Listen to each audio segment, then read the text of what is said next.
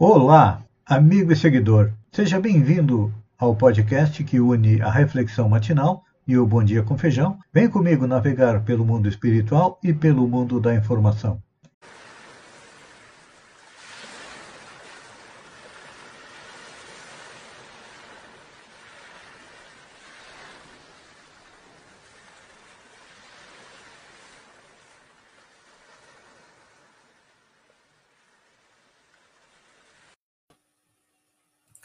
Olá, amigo e seguidor. Seja bem-vindo à nossa live diária da Reflexão Matinal, onde eu e você vamos em direção ao nosso coração para lá, como jardineiros espirituais, elevar templos às nossas virtudes, porque são as virtudes que nos levam à felicidade. E são conquistas difíceis por isso, nós estamos aqui juntos diariamente, falando, comentando, conversando sobre como desenvolver as nossas virtudes e como ainda somos espíritos imperfeitos, nós temos vícios e defeitos. E se não pudermos arrancá-los do nosso coração, vamos enterrá-los bem fundo, cavando masmorras a ele. E qual o caminho a seguir? A gente sempre se pergunta porque existem inúmeros caminhos. Nós, diariamente, é como se estivesse numa encruzilhada. Que caminho eu sigo hoje? Direita, esquerda, volto para trás? E Marcos no capítulo 1, versículo 17 do seu Evangelho, disse o seguinte: Disse-lhes Jesus: Vinde após mim, e eu vos farei pescadores de homens. Aqui Jesus estava se referindo aos seus futuros apóstolos, aqueles homens simples, rudes, humildes, mas espíritos já altamente evoluídos, que haviam sido escolhidos por Jesus para dar sequência no seu trabalho de fazer com que a Terra deixasse de ser um mundo de provas e expiação para ser um mundo de regeneração como nós estamos é, prevendo que vai acontecer até o ano 2057, até a década de 50. Imaginem só o plano de Jesus. Um plano de mais de dois mil anos para nos mostrar qual era o caminho. Pois é. Ele diz: Vinde após mim. Ou seja, sigam minhas pegadas. Então, é claro que existem outros exemplos a serem seguidos, mas um exemplo maior, melhor, e mais simples, quem é? É Jesus. Jesus é o caminho a ser seguido. Mas muitas vezes a gente acha que vai encontrar alguns atalhos pelo caminho. Não. Não existem atalhos para chegar a ele. Quem anda à procura do que é correto, não insista em contemporizar com as ilusões. Normalmente a gente procura fazer agradar a Deus e a Mamon. Lembram naquela passagem dos evangelhos?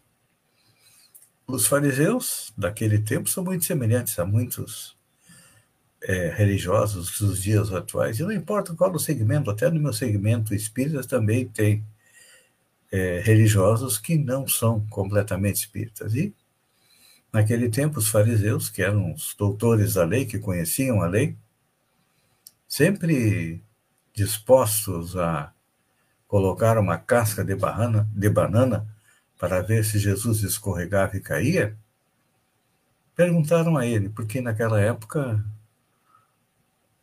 Israel, a Judéia, havia sido conquistada pelos romanos e todo conquistado paga tributo ao conquistador. Então,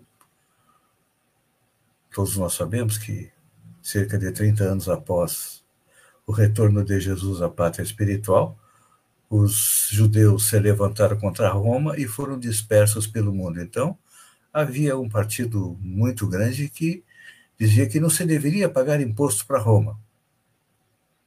E os fariseus, tentando sacanear Jesus, perguntaram: é lícito pagar o imposto?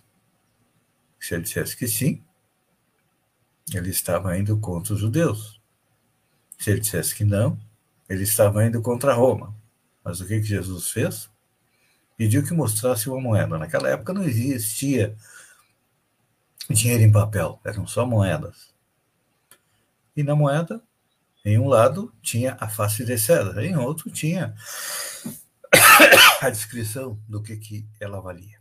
Como as moedas hoje de um real e centavos. Então Jesus disse: Dai a César o que é de César, dai a Deus o que é de Deus. Só que nós muitas vezes tentamos contemporizar, esquecendo que nós somos um espírito imortal, que já reencarnou inúmeras vezes, cometeu inúmeros erros e agora está tentando acertar o passo. E muitas vezes, como a gente vê alguns espíritos que estão à nossa frente, a gente procura achar algum atalho. Não. Não existe atalho e também não devemos contemporizar com as ilusões. O mundo é ilusão. E é importante a gente lembrar que essa ilusão, ela surge lá no nosso íntimo. É. Todo conflito íntimo da criatura origina-se na tentativa de submeter o que é divino e ao que é humano. Nós temos que escolher ou a porta larga ou a porta estreita. A porta larga vai nos levar a inúmeros sofrimentos no futuro. Se não nesta encarnação, nas próximas. Por exemplo, estamos vendo agora. Existe o um partido a favor e contra a vacina. Quem se vacinou tem uma certa garantia, não 100%, de que vai passar de uma maneira mais branda pela nova variante que está chegando aí e que, segundo o nosso presidente, é bem-vinda no nosso país a Omicron. E quem não se vacinou é quem está tendo maiores problemas. As internações que estão aumentando, o número de mortes que está aumentando, mais de 90% é daqueles que não se vacinaram. Então, aí nós vemos a lei de causa e efeito. Se nós seguirmos pela porta larga, é claro que vamos ter problemas, mas. Então. Claro que quando a gente opta pelo caminho de elevar a nossa espiritualidade, as coisas não são fáceis, não. Dentro deste copo, tem muita dor, tem muito sacrifício, mas também tem transcendência. É. Se nós quisermos evoluir, quisermos transformar em pessoas melhores, é claro que vamos continuar tendo uma vida de sofrimento. Mas qual é a diferença entre compreender o porquê que a gente sofre e se rebelar contra ele? São duas atitudes extremas. Nos rebelarmos contra a colheita que estamos fazendo, porque a colheita que estamos fazendo hoje, ela se refere àquilo que plantamos no passado.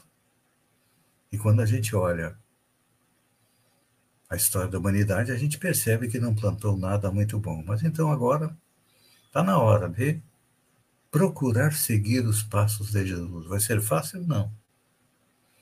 Vai ser muito, muito difícil, mas, como a gente sabe que quer chegar à felicidade, então faz o sacrifício.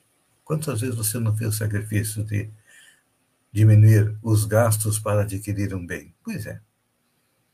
E esse é o nosso principal bem, a evolução espiritual. Pense nisso, amigo e seguidor, enquanto eu agradeço a você por ter estado comigo durante esses minutos. Fiquem com Deus e até amanhã, no amanhecer, com mais uma reflexão matinal. Um beijo no coração e até lá, então.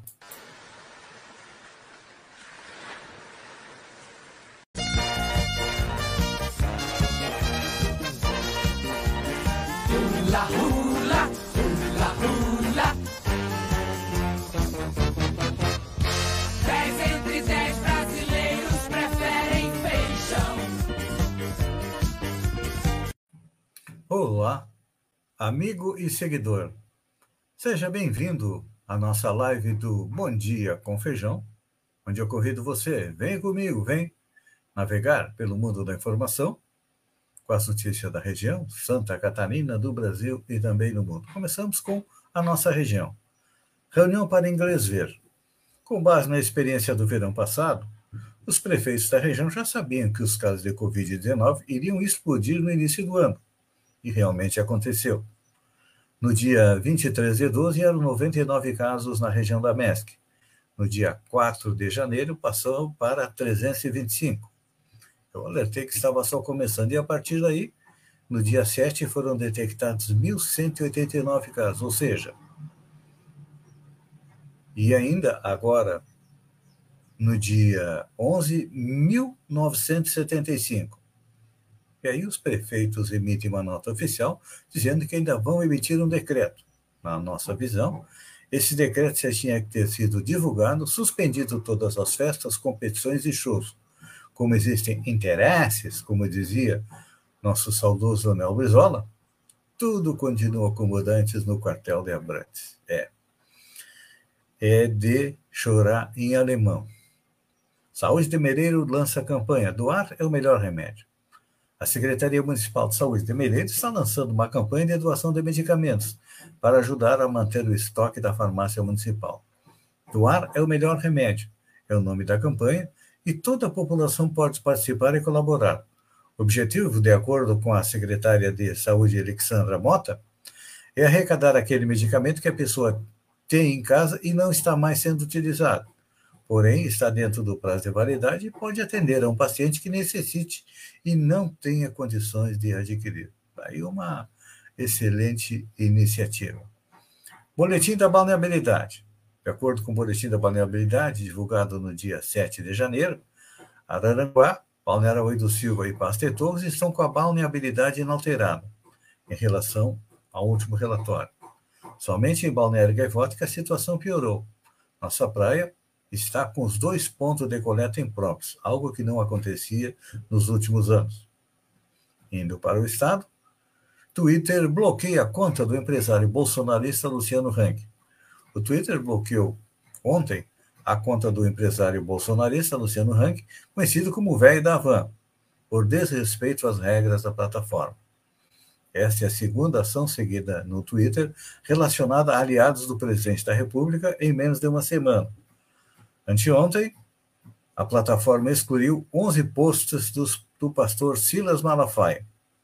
Ao longo do ano passado, o Silas Hang defendeu medidas ineficazes contra a Covid, como a prescrição de medicamentos sem comprovação científica, e por esta razão ele foi chamado a depor na CPI da Covid. Ainda bem que as redes sociais estão começando a endurecer contra esse, eu não diria indústria, não, eu vou utilizar um termo que foi utilizado é, pelo ministro do Supremo, Luiz Roberto Barroso, que diz que existem é, traficantes de notícia falsa. Como existe é, traficantes de drogas, existem também traficantes de notícias falsas. É uma expressão dura, mas é a realidade. Vacinação contra a Covid se torna obrigatória a trabalhadores da área da educação em Santa Catarina. A vacinação contra a Covid-19 se tornará obrigatória em Santa Catarina para os trabalhadores da área da educação. A norma vale para as redes pública e privada que atuem no território catarinense. A obrigatoriedade será publicada em um decreto que estabelece as condições para a volta às aulas presenciais em Santa Catarina. De acordo com o documento, todas as instituições de ensino da rede pública e privada precisam adotar o atendimento presencial. Acho que está correta a ideia. Tem que exigir a comprovação, porque se não é, quiser se vacinar, pede demissão e vai ficar em casa, né? Ministra visita Santa Catarina para avaliar a seca que eleva o preço dos grãos. Sem maiores chuvas há 40 dias devido ao fenômeno climático Laninha, algumas regiões do oeste de Santa Catarina registraram grandes médias de 40% de quebra na safra do milho, o que resultou no aumento de 14,5% do item. A ministra da Agricultura, Tereza Cristina, visita Chapecó, visitou ontem à tarde, para ver a situação das propriedades e conversar com lideranças do governo e da região. Ela também esteve no Rio Grande do Sul e, olha, estima-se que as perdas já chegam a um bilhão e meio de reais. Então, está na hora de o governo fazer alguma coisa. Zé Trovão rivaliza com Luciano Hang por indicação para concorrer ao Senado pelo partido do presidente Bolsonaro em Santa Catarina. Investigado no inquérito de atos antidemocráticos, o caminhoneiro bolsonarista Zé Trovão está sendo sondado pela aula ideológica do Planalto para disputar o Senado por Santa Catarina. Como o empresário Luciano Hang não deu garantia ao governo federal que pretende disputar o cargo, os correligionários Jair Bolsonaro buscam uma espécie de plano B. A ideia é que Zé Trovão seja candidato pelo PL, mesmo o partido do presidente. Só o problema é que, por enquanto, ele vai ter que fazer é, campanha de dentro da cadeia, porque ele está preso, né? Já imaginaram? Um senador de Santa Catarina dando expediente dentro de um presídio? É algo que até pouco tempo era impensável, mas se ele resolver aceitar, pode ser que isso aconteça. Vamos deixar um pouco a nossa Terra, que está muito conturbada, e vamos para o espaço. Cientistas descobrem planeta que não é uma esfera. A Agência Espacial Europeia anunciou nesta terça-feira, dia 11, que o satélite da missão KEOPS identificou um exoplaneta que não é uma esfera. É a primeira vez que uma deformidade é identificada num planeta. O planeta que agora é, tem o nome de WASP-103b está localizado na constelação de Hércules e acredita-se que ele foi deformado pelas forças da maré entre o planeta e sua estrela hospedeira, que é o WASP 103. Na Terra, por exemplo, a Lua influencia nas marés dos oceanos, mas com muita força do que foi observado em WASP. A estrela observada é cerca de 200 graus mais quente e 1,7 vezes maior que o Sol. Então, o planeta parece que é uma bola de rugby ou uma bola de futebol desinflada.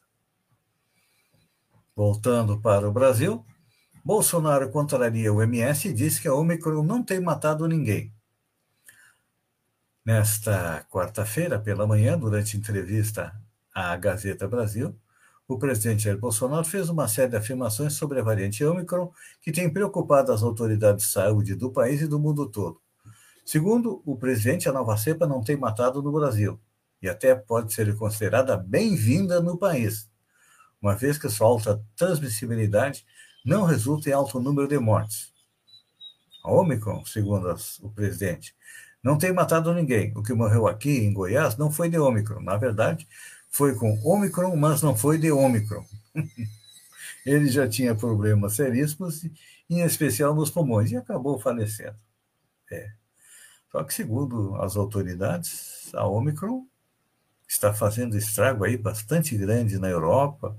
A China já tem três cidades em quarentena. Então, o presidente que ela é bem-vinda? É.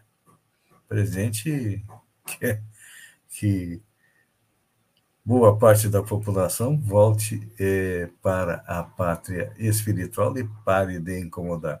Principalmente, ele gostaria que todos os lulistas fossem contaminados fossem internados e viessem é, a óbito. Este é o sonho do presidente Jair Bolsonaro. Amigo seguidor, obrigado pela sua atenção, fiquem com Deus e até amanhã, às 6h50, com mais um Bom Dia com Feijão. Um beijo no coração e até lá, então.